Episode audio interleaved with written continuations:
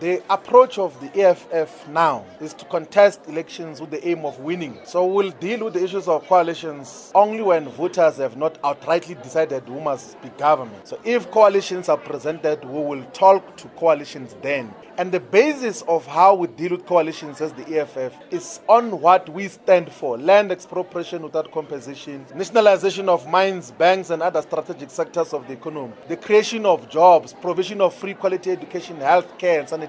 So before you talk to us, you must know that we are going to put policy positions as conditionalities for any coalition.